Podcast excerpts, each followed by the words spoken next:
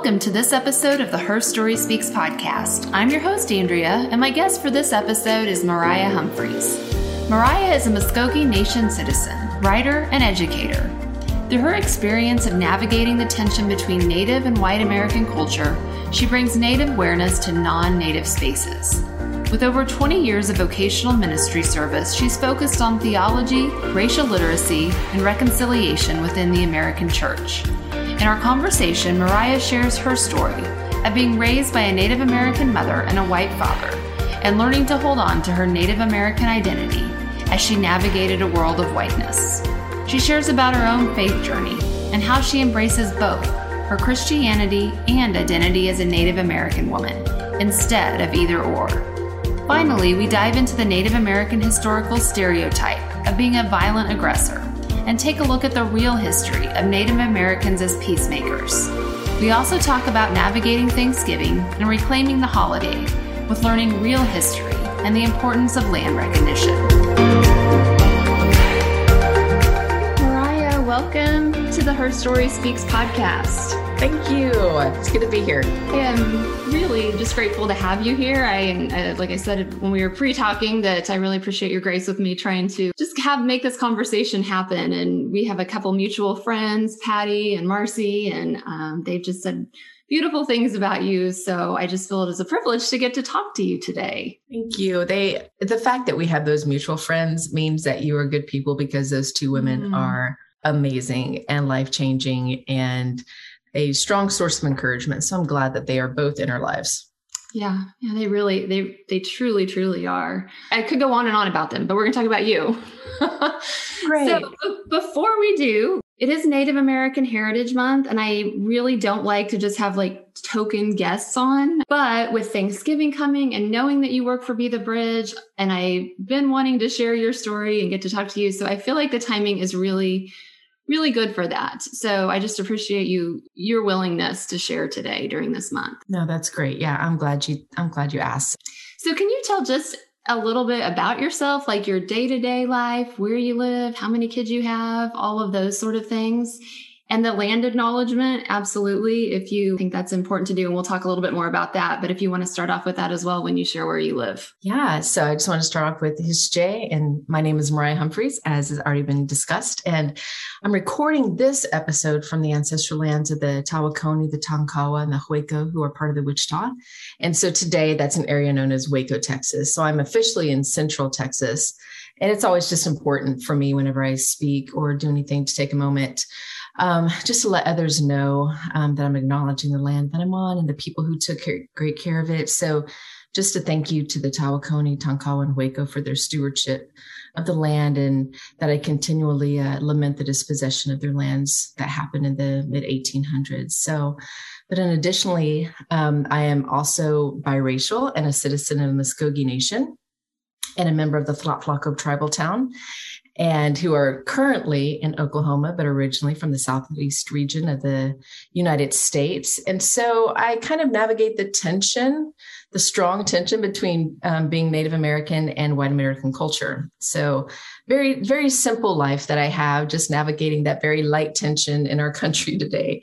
Um, but I have decided to, you know, dedicate my time, dedicate my energy and my love for research really. Um, and at times I will admit my mental health as well, um, just to bring Native, uh, you know, Native American awareness to non-Native spaces, including any non-Native space, so including any racialized group or the white majority. And I just want to make sure that um, our experience is being told, our collective experience, and then also doing my own research to learn about other um, tribal nations, since there are 574 um, federally recognized tribal nations in the US alone. So there are quite a few of us, you know. Um, but my husband has been in vocational ministry as a pastor for roughly 23 years. And I myself grew up in a pastor's home, which is a whole nother experience in and of itself. Um, so church and ministry is um, a space that I'm very familiar with, um, with the both positive and the negative but it is a, a, space that I am passionate about. It's also a space that I strongly try to hold accountable for um, historical actions and present day actions. I have a, a, uh, master's in theology from Truett Seminary, and in my work, both I guess, both professional and personal. Um, I do work with Be the Bridge, and that tends to focus um, on uh, theology for me and racial literacy and reconciliation, all within the American church, is kind of where I specialize. And I just, I love to write. I'm a reader. And Netflix is like on my home screen on my phone. So that's always close. You know, I'm a binge watcher. And so, but in my full time job, you know, that's, I work at an institution of higher learning. So I work at Baylor University. And so there I do marketing communications. And also, you know, the last couple of years, really trying to represent and provide a revised view of Native America and place a light on the Native American representation on campus. It's a slow process, but there are a lot of people on board. And so that's a beautiful thing to watch change within a space um, that you live in daily. So I have three, we call them offspring. So I have three offspring and they range from anywhere from 18 to 23. So you, you've got somebody right in there as well. Yes. Um, and so my two girls are at college and our son, who's the oldest is off living life with his own business and, you know, living the best 23 year old life out there. and me and my husband have been married about 27 years and you know, as uh, Andrea can see behind me, I have a chocolate lab that is roaming around my desk. So, um, but that is that's kind of me in a nutshell, a very you know detailed nutshell. But yeah, that's that's kind of who I am. So. And there's so much there when you were talking. I'm like the, the tension that you hold. One living in Texas um, with a theology degree, but also being an Indigenous woman, having a white father a Native American mother. Like there's so much you hold in that body and so much to your story. And that's what I want to talk about today is just how have you held on to your faith and your story, yet living where you live and navigating all of that. Um, so before we do that, I want to go back real quick to the land recognition. Okay. And that's something that I, you know, I think we hear more and more hosts doing, people recognizing in posts, all of that. So tell and I have wrestled with. Sh- sh- is that you or me? I'm glad that's you. We're just gonna say that we're just live and whatever. if their dog barks or we hear a ringing, because I'm a little stressed out about my dog making a noise, so we're just gonna go with it. We're just real humans having a conversation here. yes, and, and, speaking of the offspring, I've turned off my phone so they will no longer try to Facetime me after class. So I did mine as well, so we'll just make sure double check. Um, so as Welcome a white woman, everybody, that's right. As a white woman, I, I've questioned like, okay, should I do that, or am I? Is that performative or is that something? So talk a little bit about that, like your thoughts with that. Should, do you want everyone to be doing that? Should everyone, I mean, as far as people that are posting locations on Instagram or posting from a certain location? Yeah, I think it's actually, you know, it's it's kind of a trendy thing, you know. Right. And so that, that's why I'm like, I don't want to just doing that because it's trendy. That's right, right. And so that always lends itself to, you know, criticism and evaluation. But uh, for me, a land acknowledgement is important. You know, I think it shows a step of awareness. Mm-hmm. Whether somebody goes and does something beyond that um, and steps from kind of that performative into, you know, steps into allyship or further, um, you know, acknowledgement or learning, you know, advancing their their awareness beyond just, um, you know, looking up Native America, you know, nativeland.ca mm-hmm. and, and finding out whose ancestral land you're on. I think it's an important thing though to start to practice. And I know there is a lot of criticism around that because there's a lot of performative um, just reasoning behind it. Yeah. And you know, there's I think there's even a video out there somewhere where it kind of shows someone who does it, you know, ahead of a lecture because it's kind of a higher ed academic mm-hmm. kind of thing. And, mm-hmm. you know, before, you know, a lecture and then it says, okay, into our topic, which has nothing to do with the land, you know, or the Native Americans. And, um, and there was nothing beyond that. So I think it's important to not only recognize, um, just the reality that this land, um, was possessed by somebody else, you know, and yeah. people lived here before us. I think that's an important step of awareness. And for a lot of people, mm-hmm. that's a big step because for a lot of people, it is we don't even we're just getting beyond the fact that we're realizing that they're native americans still around so it is a big step for some people but i think beyond that i think it's taking that step into learning about topics of today you know what first of all where are the people your ancestral lands where are they today you know i know that the people from the ancestral lands I'm on, I know they are now located in the southern region of Oklahoma.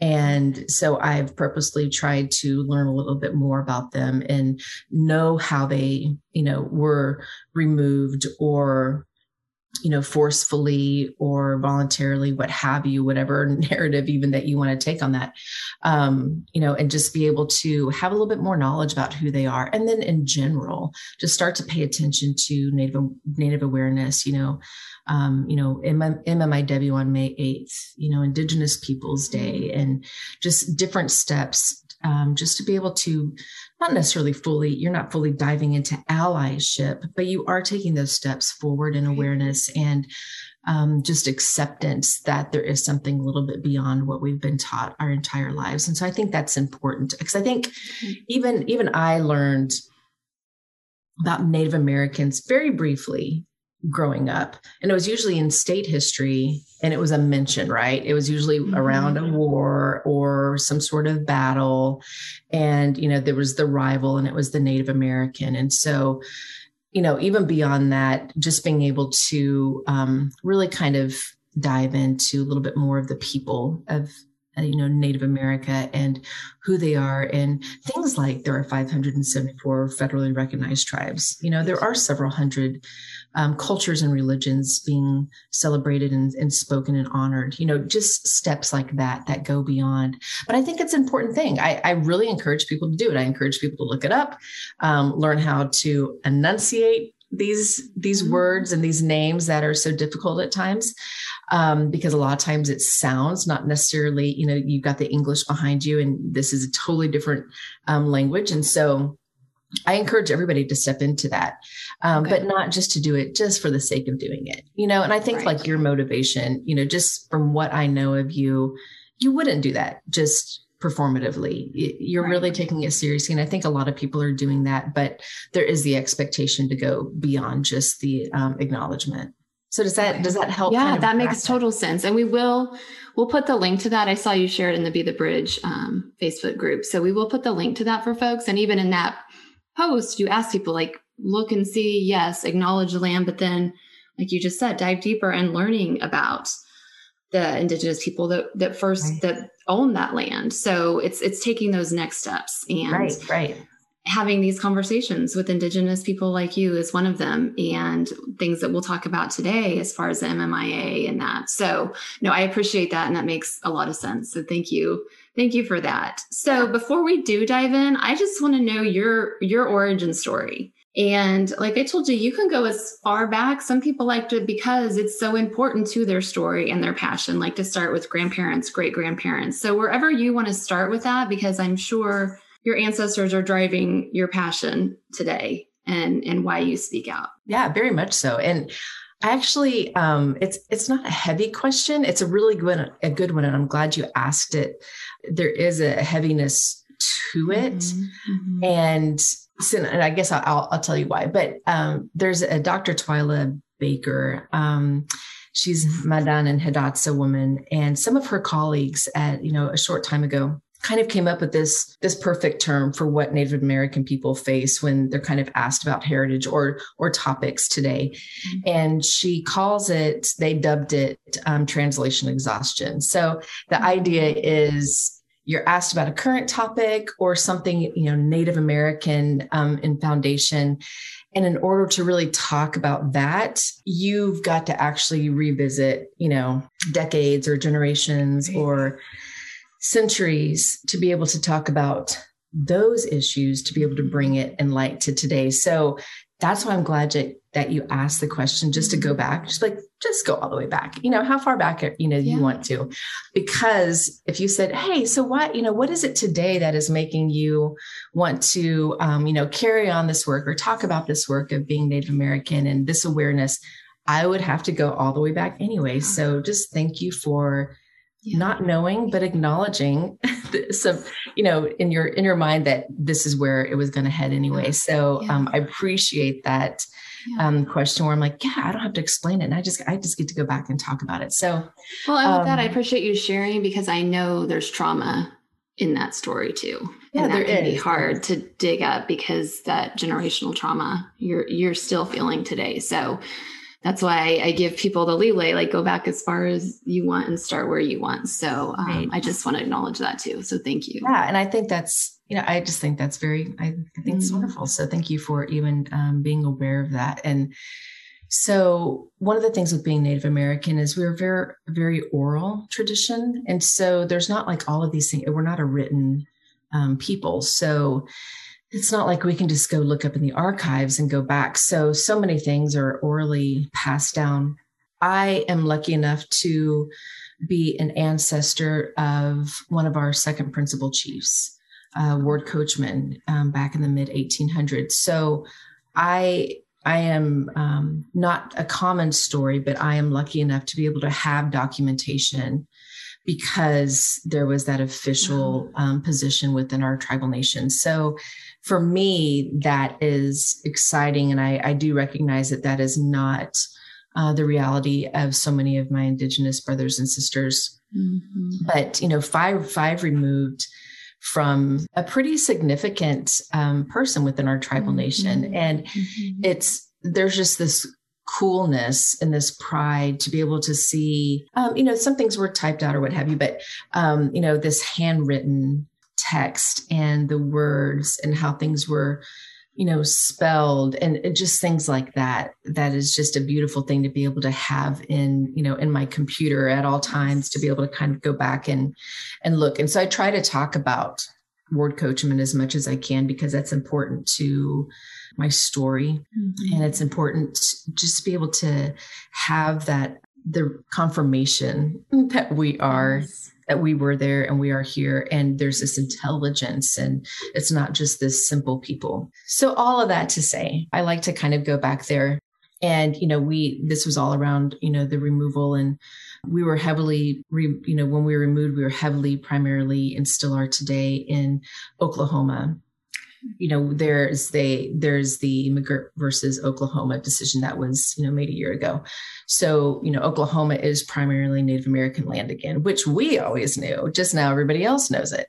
So you know, there was that was a great moment. So there's a lot of history there, but um, you know just being able to have those names passed down and just like everybody else you know you're you're named after your ancestors and so it kind of comes up to you know my mother who was you know the coachman and native name originally was uh, i believe coach mai. I just haven't found the actual um, like an audio or how that's actually pronounced yet. So pretty close to it. And so she was also this woman who was very much into lineage. And so she told us stories. Our aunts told us stories. Our mm. uncles told us stories. And so we knew about the people who came before us just like we, you know, I talk about them to, to my kids. So I think the beautiful thing is since we are so highly oral, that those stories are passed down and it's not just go read a book or it's not just hey here you know ancestry.com here's your here's your tree and it's all laid out this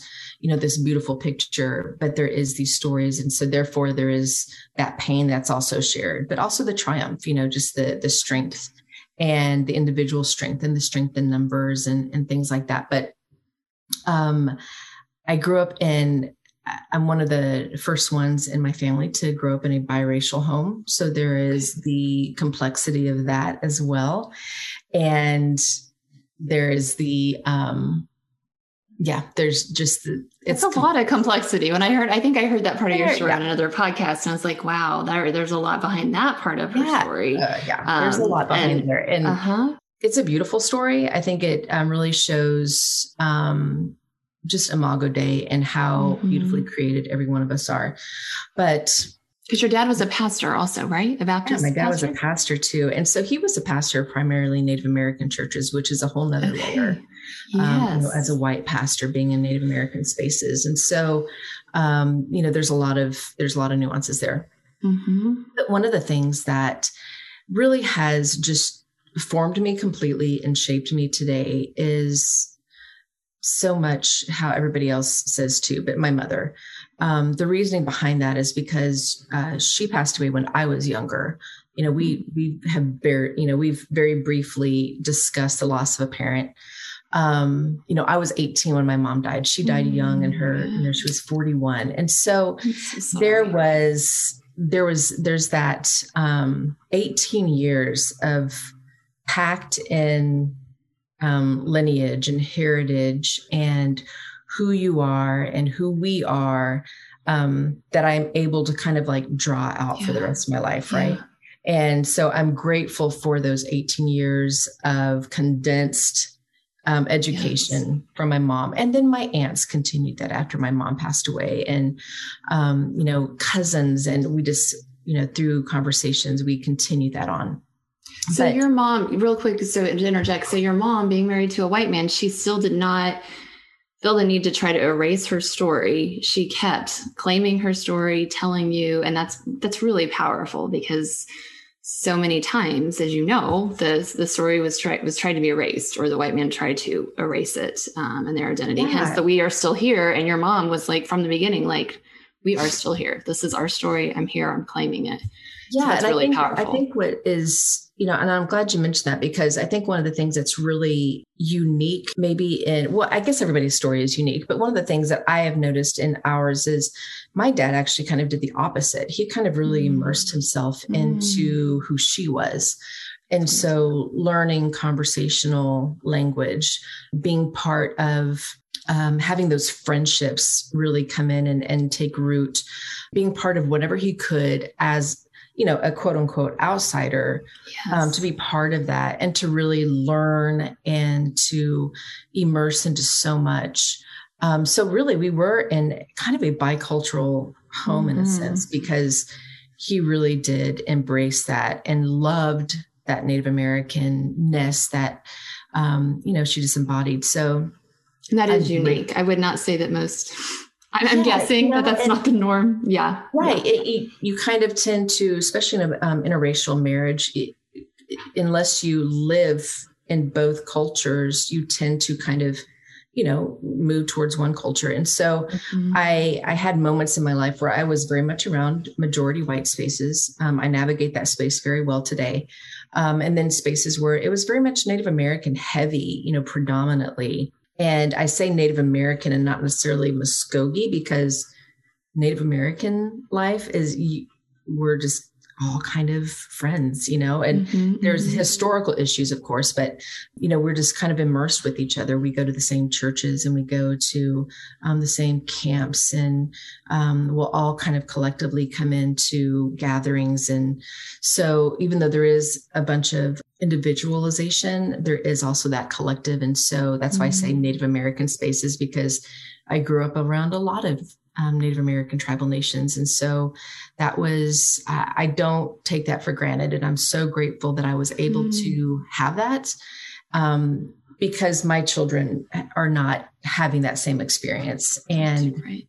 so even though we talk about things in our home and we try to educate as much as possible, that immersion into that culture, we are just not in those um, states, those regions. Right. And, you know, as the death of people that you're close to, um, you know, as they as they pass on, there's, you know, just less and less communication, sadly. And so, but yeah, that's, you know, my my mom's story is a big part of of who I am because there was a lot of um immersion that she had even within other native communities. So she while she was pregnant with me, she was diagnosed with rheumatoid arthritis. Well, you know, back in the early 70s, it dates me a little bit, but back in the early 70s, that was significant and that mm-hmm. was um, crippling, literally.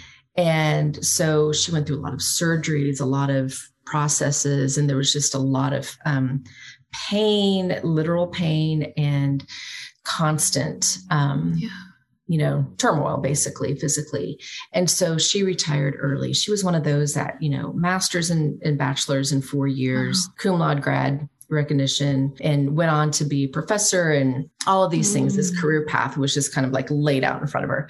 And then she gets sick and she has to step away from that. And so that desire for education and that desire for teaching and that desire for others to learn was still there. So she just went different routes with that passion of hers. So she taught the GED courses and she taught Bible studies. She created Bible studies. Mm-hmm. Um, she came up with um, areas that she could you know, tutor and um, search out people who needed help in an area. And so she used her, you know, research skills and her desire to be able to learn herself and be able to really put that into other people. And so she continued that process of um, educating others. And so that's why I say that her life was probably one of the most significant, obviously, mm-hmm. in my mm-hmm. life, because it's a parental relationship, but it's also, I watched her firsthand because she was home all the time and we did have yeah. to take quite a bit of care of her and things like that. But I watched her desire to help others. And I think she was probably much more personable than I am because I'm kind of like an introvert.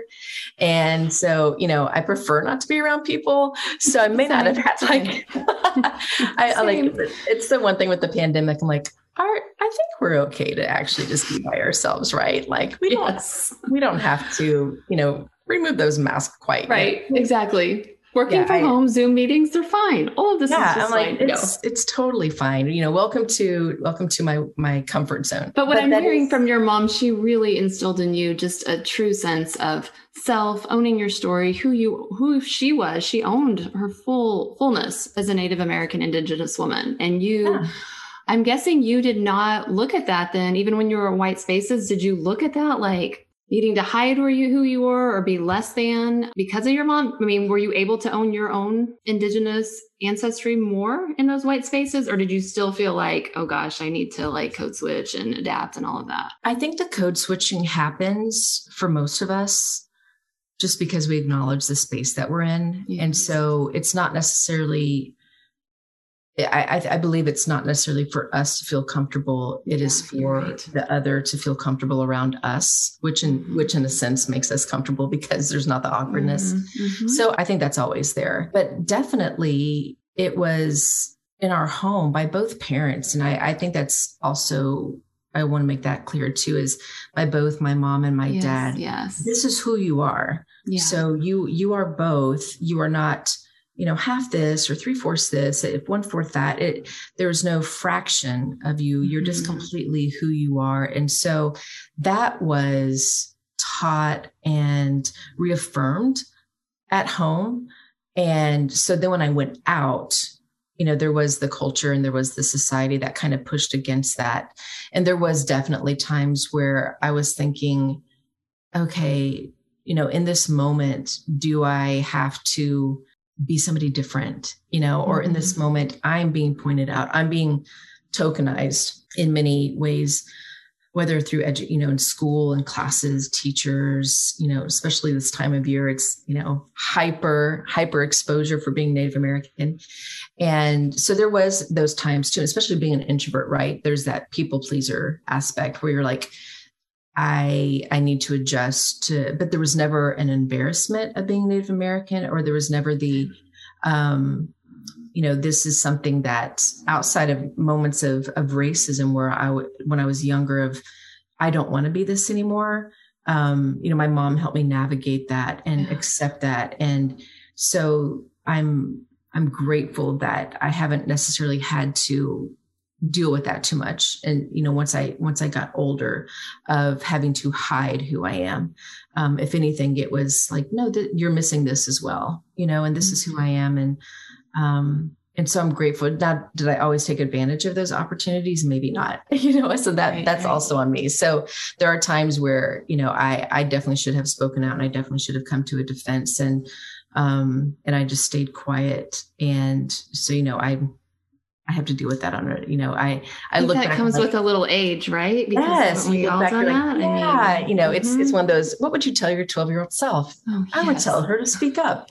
so, um, you know, so part of that, but yeah, that I think that was the beautiful thing about our home is that it was, it was both and it wasn't one of the either or. Yeah. Yeah. There yeah. wasn't the sacrifice of one. So, with that, I, I want to dive into your faith journey a little bit because that's the biggest thing in my mind. As somebody like so many that are, you know, deconstructing, reconstructing faith.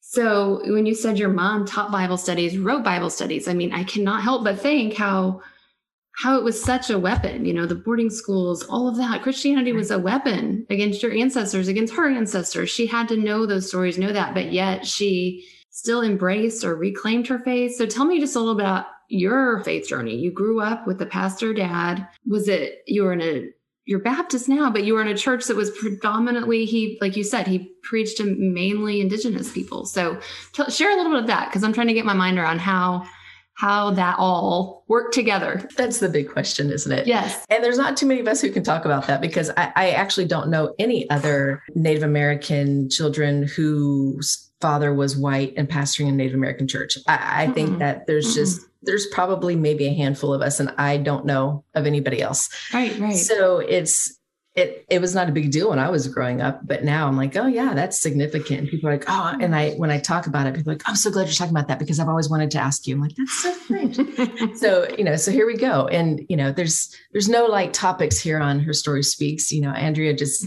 she dived right. right. in. that's right. I'm like, we're just go with the flow of the conversation, but here's what inquiring minds really want to know. So it is so to be clear, my my dad was a pastor. They were definitely Christian Native American churches. So there definitely is that vein within um, Native America.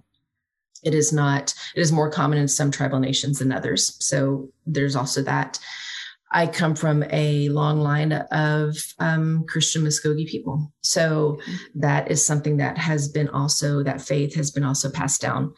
And so when my mom, um, you know, became a Christian, the, there that was a that was a natural step just like it would have been um you know for many in their in their homes growing up in church she also grew up in church and my grandparents were christians and and so on. So you know that wasn't anything new. She wasn't leaving this this um culture to enter christianity. And so there wasn't this giving up of something.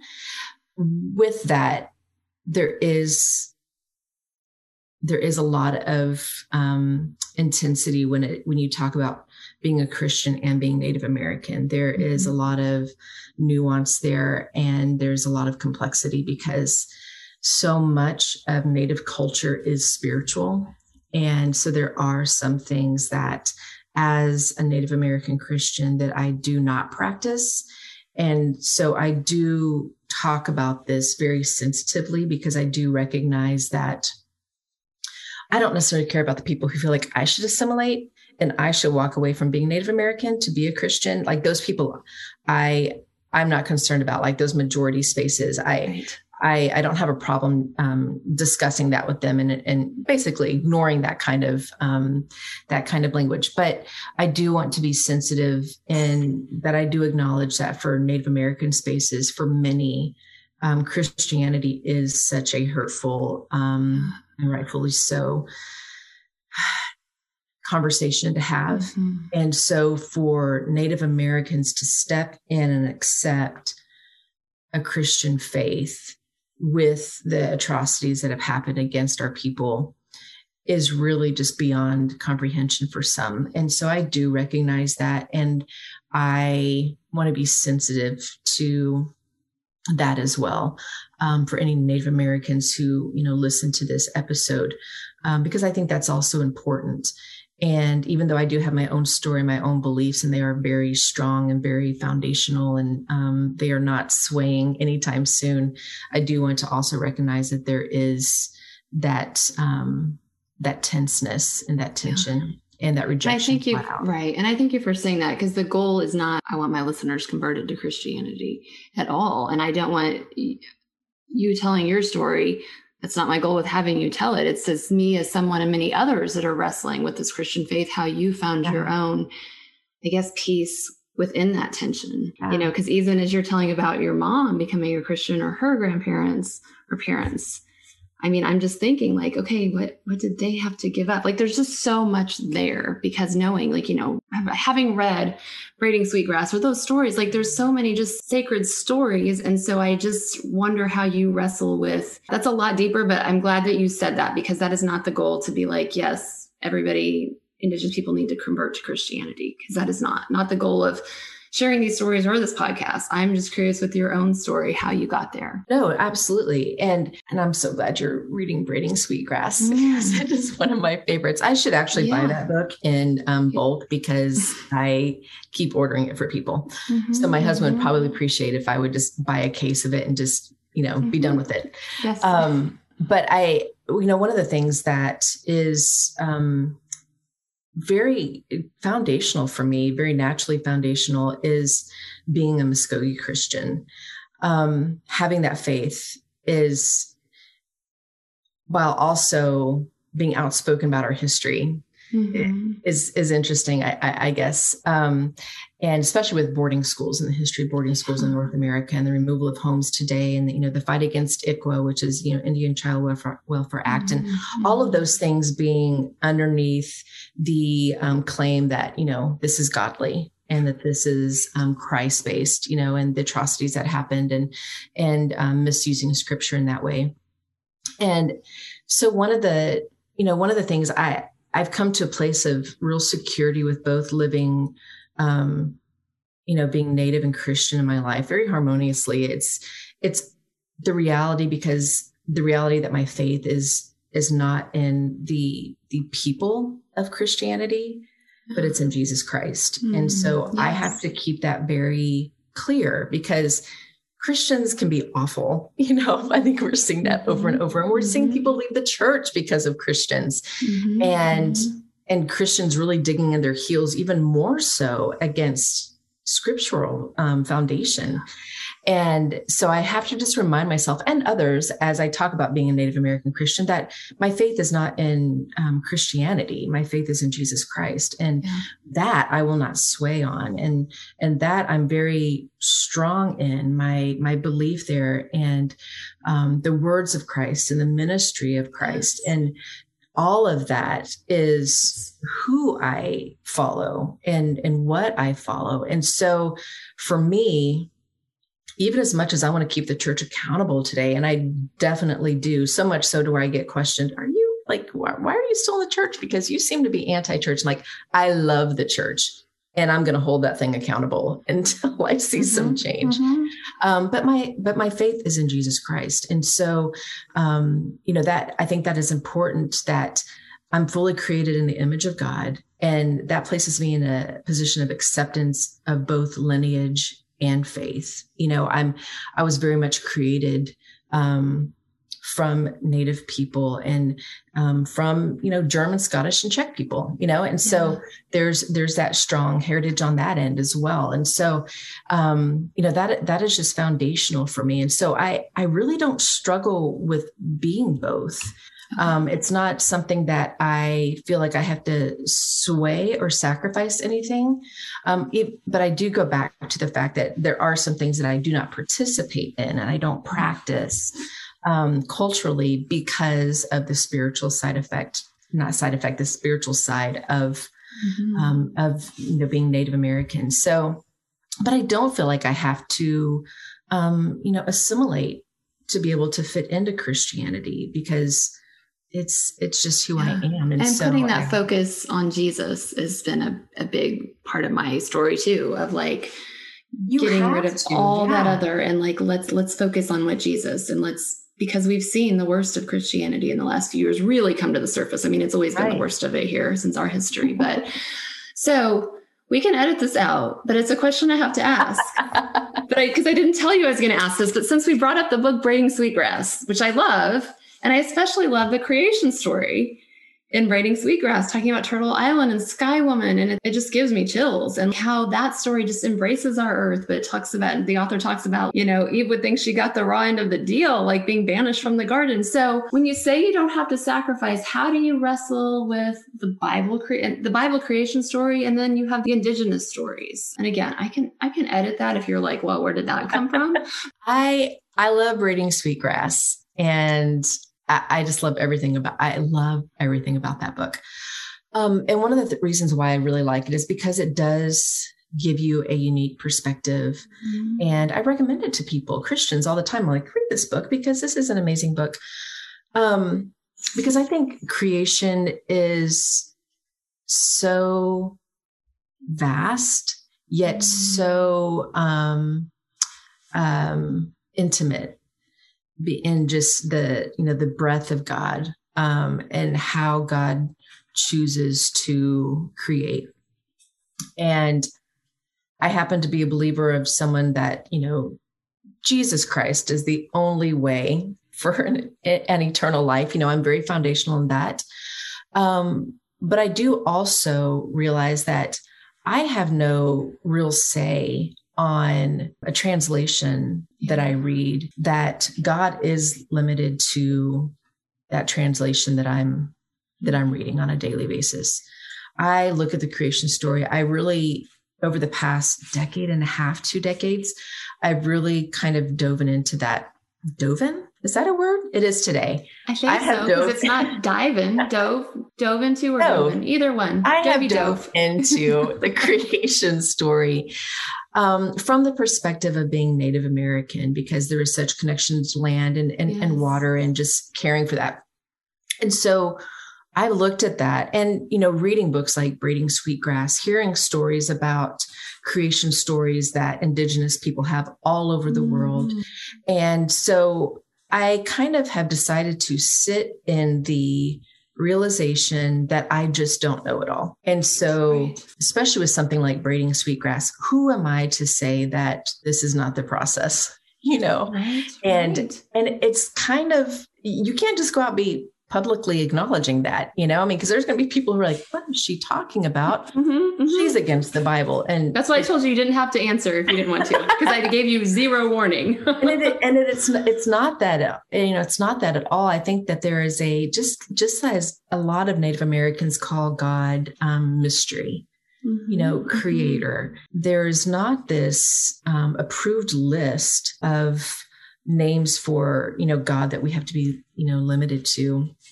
Um, when we're talking about, you know, God is mystery. We- The Bible talks about this. And so for Native American people to call God mystery, um, it's true, you know, and. Right. call God creator. It's true. And there's no universalist thought behind that. It's it's just who am I to say that there that this that this limited view of um, translators, you know, God inspired, absolutely. I believe that as well, still human.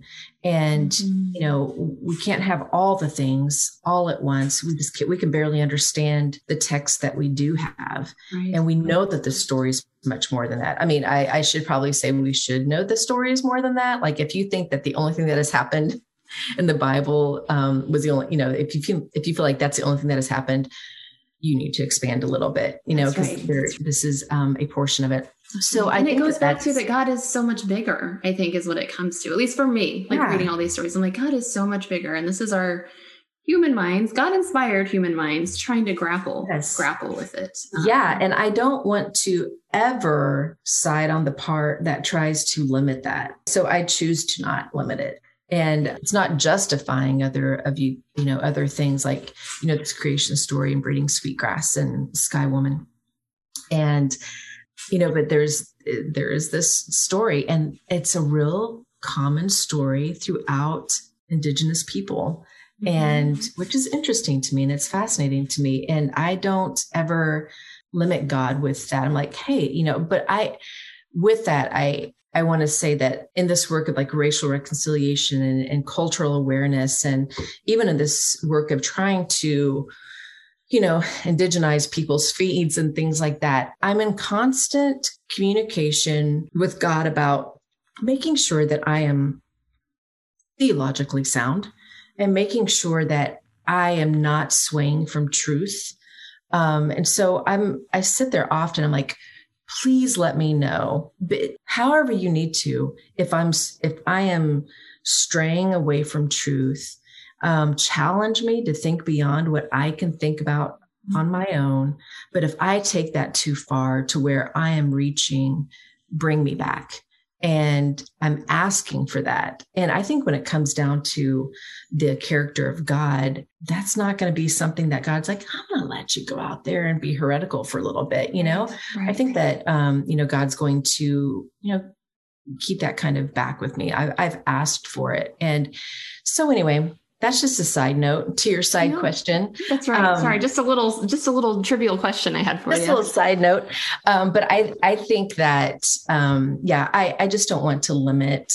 Yeah, um, I, I don't, I don't want my own, my own perception to, to limit who God is. And so, yeah, yeah, I could keep on going because I do think it's, it's fascinating really. And again, how much we've limited God and then how much more expansive that he, she, they are actually, and the ties with the earth. I think that you see in all of these stories, um, right, is so important. So, speaking of stories, this conversation is going to air around Thanksgiving, and there's a sugar coated story that's been whitewashed throughout our history. And I think you know part of you, like you know, reclaiming faith is reclaiming these stories in history and you wrote an article for PAX about lessons on nine, on nonviolence for Native Americans, rethinking Native Americans. Yeah. You know, when we and when we think about, which is interesting because when we think about Thanksgiving and what we were presented with as children was, you know, oh, it was just a peaceful little get together and, you know, great meal celebrated, had to act it out, all that ridiculousness. Um, why do we have to act it, out? That's my question. Oh my like, gosh! I mean, I, have to act things out. I can remember the brown paper bags and like making the little out. Like, I just can't even believe in our lifetime that that all happened. now that we are where we are. I mean, Thanksgiving has kept that construction paper company going for generations. Oh gosh! So in that story, Native Americans are presented as peaceful, as well as the Pilgrims, innocent. But then at some point they changed to, you know, violent quote savages not my words. So talk a little bit about that and maybe just reclaiming that story and the peacemaking the, the nonviolence really that native americans are. And kind of let's talk about that but then also i want to know how you navigate thanksgiving. Yeah so when i when i wrote that article i was actually really excited about that because i've never been asked what i think about the narrative of the violent native american. Mm-hmm. and even though that is historically the perception of of who we were. So that was that was interesting. So when they said, "Hey, would you write about this?" I'm like, "Absolutely." I mean, sign me up. And mm-hmm. and then I started writing it, and then I had to ask for an extension from the editor because I, you know, a couple of like moments of tightening of the chest, and I was like, "Okay, this is this is an important story to tell. It is not just this." hey you know nonviolent focus it this is a significant prejudice and, and um, bias that people have against Native Americans historically. And so I really thought about who we have been throughout history and who the Native American has been. And then I realized Native Americans have not shifted too much. I mean, I'm sure, you know, everyone kind of evolves as people and people groups and societies, but you know, foundationally, we we have stayed the same. It's been your predominantly white society that has shifted. And so I think even in this article, I talk about, or I try to anyway, um, try to walk through, you know, the pilgrim, the friendly Native American, you know, who shares the food and, you know, and therefore we have, they, somehow they found construction paper and they made really cheesy things to put on their heads and in their tables. Mm-hmm. So, you know, there's all that story. So then as the pilgrim changes, um, shifts the narrative to colonization, the Native American has to shift, right? Like they have to become the person who is, you know, kind of these people have to be conquered, you know, because they're here, they have this land. And we also want the land because we don't want to go back to our land because we left there um, for whatever reason that you want to um, stand by why they left. They did. And so the pilgrim has to change into the colonizer and to kind of dominate the land, these people have to shift and have to be removed because there's no sharing. You have to just come in and just take it, you know? So the narrative kind of shifts. And so you have more of, you know, the Native American who becomes a little bit more of a, these people group to be conquered. And then you, you know, you move them from their land. And so we're all moved, whether, you know, everyone kind of has their own Trail of Tears story, or at some point they have been, you know, shifted. So then you have like this settlerism that kind of kicks in. And so the narrative again has to shift about the Native American because the story shifts and the purpose mm-hmm. shifts because then it's about like, you know, this empire. I'm going to read one of your quotes because it's so powerful. It says you oh, we it. became we became the barrier barrier to someone else's profit, profitable life. We became the issue. So we became the violent enemy. Oh my gosh, Mariah, that is so powerful and true. Yes. And that's how how, yeah. how that story changed to fit yeah, Yeah. So you should have just sent you should have just told me to share that quote.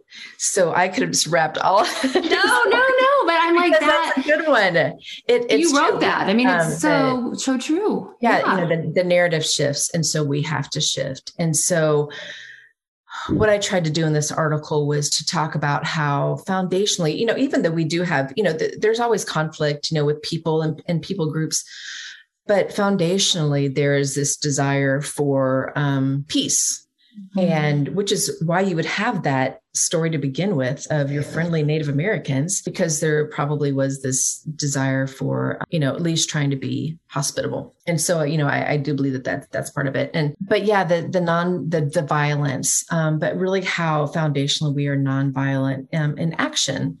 And I think today that still is contrary to what is perceived by people and Absolutely. what is presented by people. So, you know, today we are in the way of still the empire.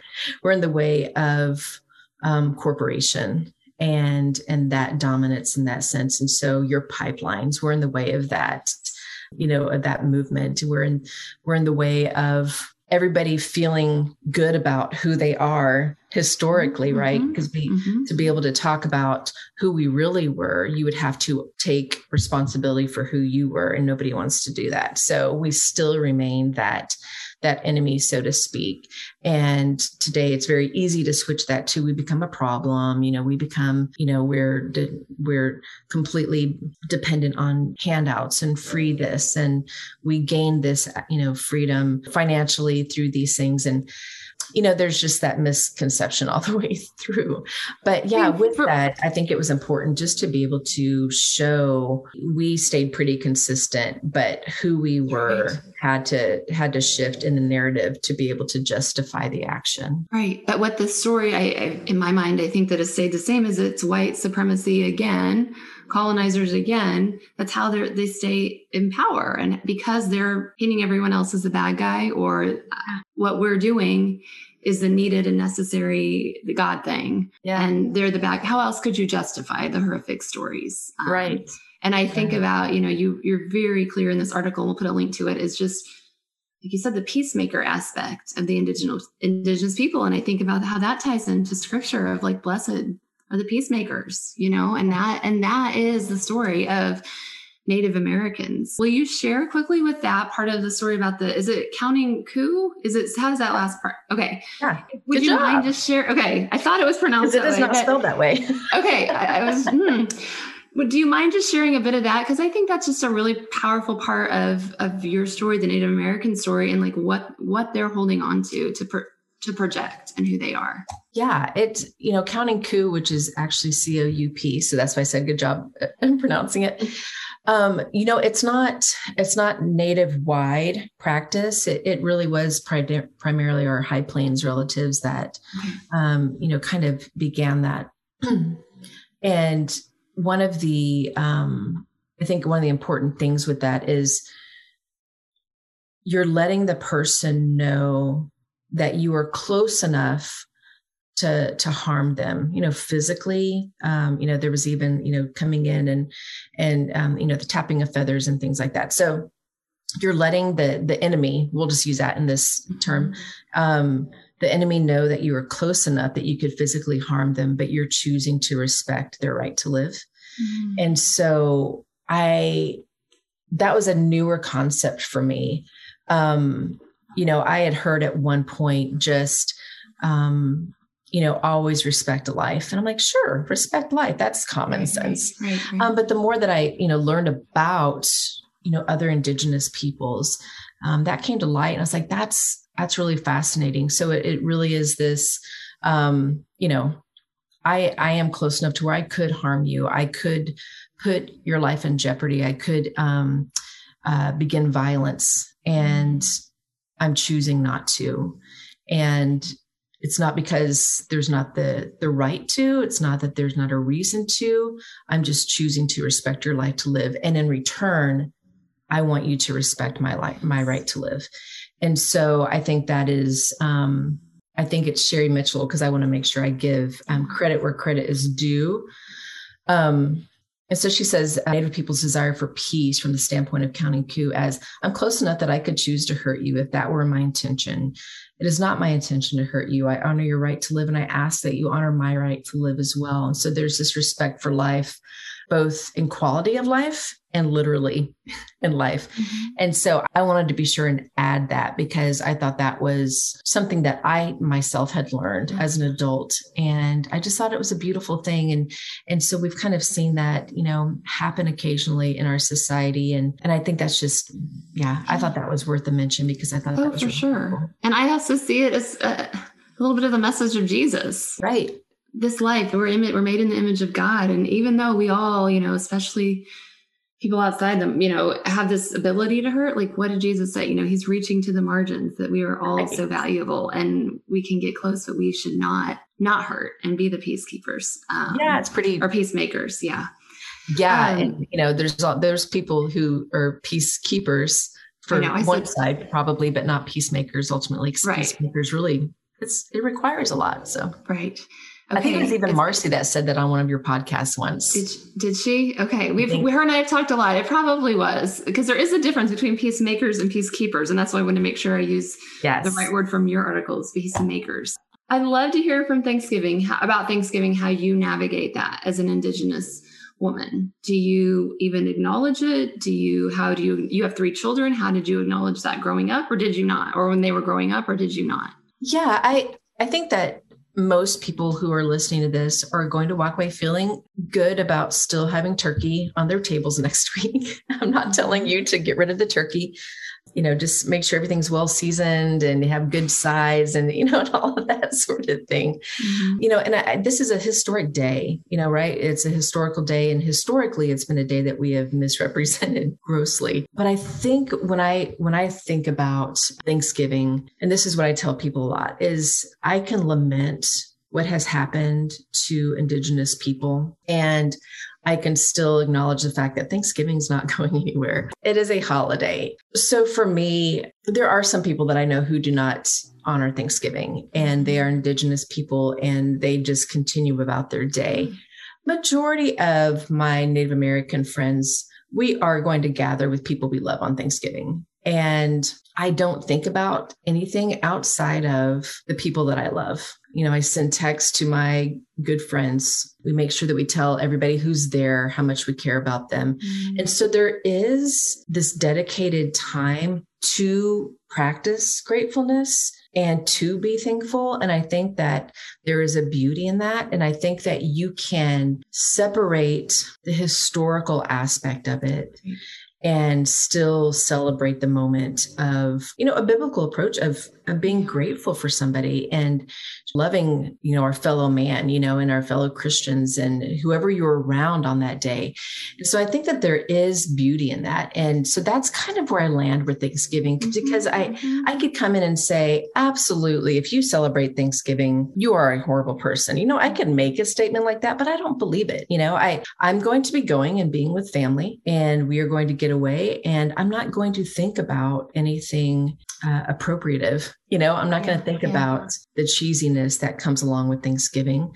And I think if there was an encouragement, it would be to get rid of those aspects. You know, you know, celebrate the people that you love, celebrate the gratefulness, and celebrate the memories of those who are, you know, not going to be there, and you know, have those moments and really just embrace that time and if there's a sacrifice for anything, sacrifice the historical aspect of it, you know, sacrifice the misconception of what Thanksgiving was and make it something today that is is completely focused on um, you know god's provision and gratefulness. And and even even if this is a painful time you know holidays can be painful for so many people.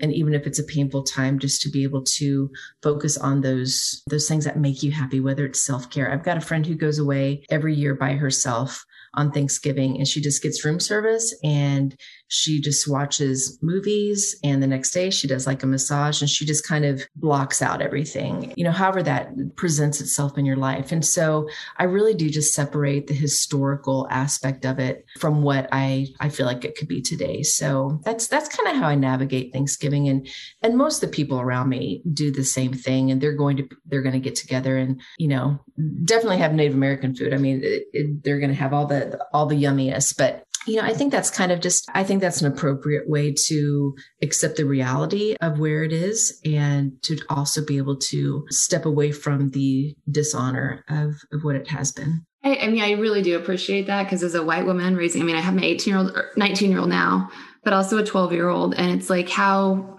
relearning history, unwhite, unwashing it. That's not really a word, but like, how do you navigate that? So I appreciate that. And for us, that looks like, you know, learning the real history of, of indigenous people and diving into the more truths, yeah. but we still continue to get together with family. But this year, I'm like, we're not even doing the traditional. We're just like making it our own, and also the thankfulness and the being with yeah. family. You know, losing losing a parent makes you reframe all of that too. So yeah. that's kind of what we're doing. So, going back to the Thanksgiving, what would your advice be to maybe parents of young children that, and I don't even know what are young kids learning in school right now since mine are out of that. Are they still learning? Surely yeah. they're not learning what we learned, right? I, I'm in Texas, so okay. Oh, you know, gosh, they might be. Sorry. Sorry. So, are they learning about Native Americans? I'm not really sure. Right. Um, right. That that's the big question. So, mm-hmm. but my mm-hmm. children are also no longer in the public school system, and I am not mourning that whatsoever. So, I don't even know necessarily what what kids are, are learning. Yeah, I don't. I don't either. I'm just assuming they're not all learning this like pretty Thanksgiving story, but they actually might be.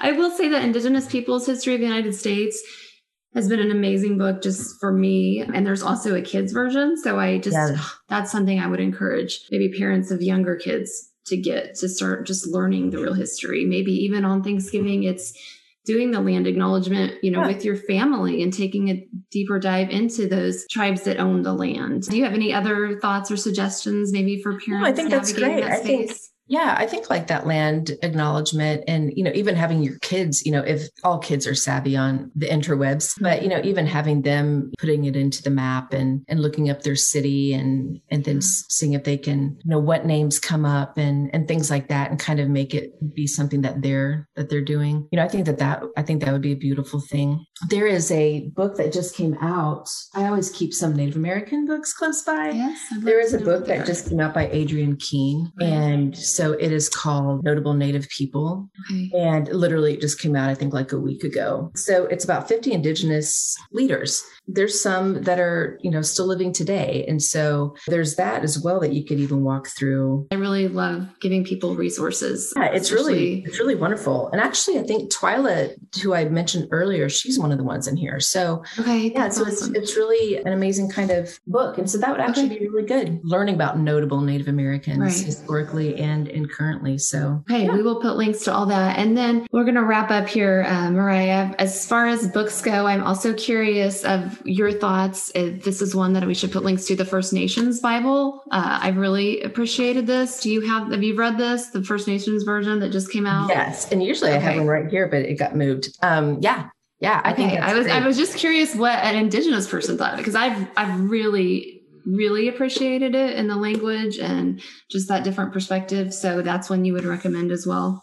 Yeah, yeah, I think that's a really I think that's a good one and I I, I was kind of skeptical, skeptical Same. when I That's first came I out. Like, honestly, mm-hmm, it's like, mm-hmm. what is this going to be about? Mm-hmm. And mm-hmm. I, I, thought they did a really good job because you know that that was not an easy task, and so mm-hmm. I really appreciated how and they there's some humor in there too that some people probably won't get um, mm-hmm. unless you're Native mm-hmm. American. But I mean, I think they even talk about like fry bread in there, and I just like cackled out loud.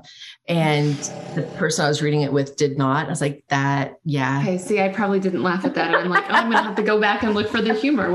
Because I was like, oh my gosh, yes, you know, because it's you know it's what we love to eat. So it, I think that's a really good, just to give you a different perspective. You know, Yeah. I, I think people who, you know, I think there's going to be people who are critical of it as well, just because you are trying to wrap in so many representations into Mhm. one, you know, thought for thought.